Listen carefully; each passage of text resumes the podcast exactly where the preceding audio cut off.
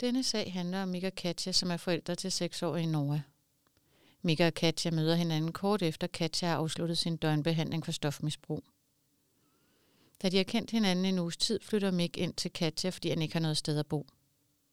Kort efter bliver Katja gravid, og sammen får de sønnen Nora. Mik har altid drømt om at få en familie, så han er meget glad for at blive far til Nora. Katja har i forvejen to børn. En datter, som er anbragt, og en søn, som er mentalt retarderet og har ADHD.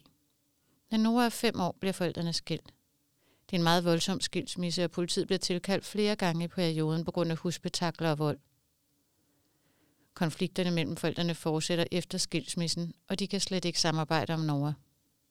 Et par år efter skilsmissen får mor en ny kæreste, og det får forældrenes konflikter til at eskalere voldsomt.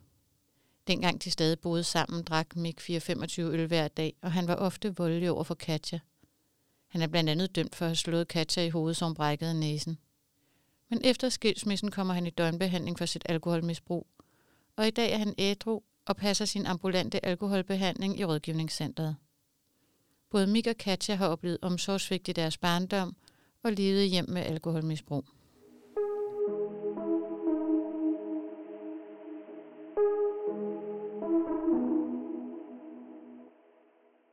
Forældrekompetencer handler både om at vurdere, hvordan forældrene imødekommer barnets aktuelle behov, og om at vurdere, hvilke muligheder de har for at imødekomme barnets kommende behov. På den måde er vurdering af forældrekompetencer tæt koblet til barnets udvikling og livsbetingelser. Vurdering af forældrekompetencer er tæt koblet til den relation, som udfolder sig mellem barnet og forældrene. Børn påvirkes af deres forældre, og forældre påvirkes af deres børn.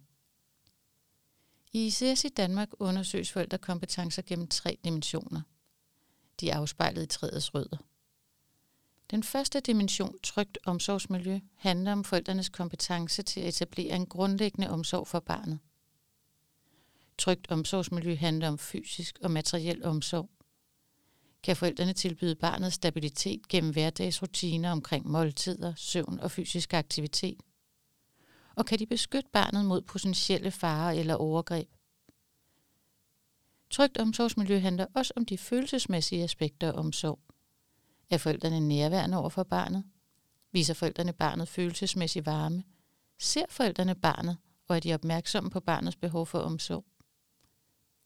Den anden dimension, stimulering og vejledning, handler om forældrenes engagement i barnets trivsel og udvikling.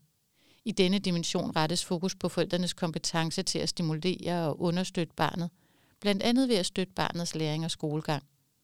Her er der også fokus på forældrenes indbyrdes samarbejde om opdragelse. Er de enige i, hvordan de skal opdrage barnet? Og hvad er deres strategier for konfliktløsning?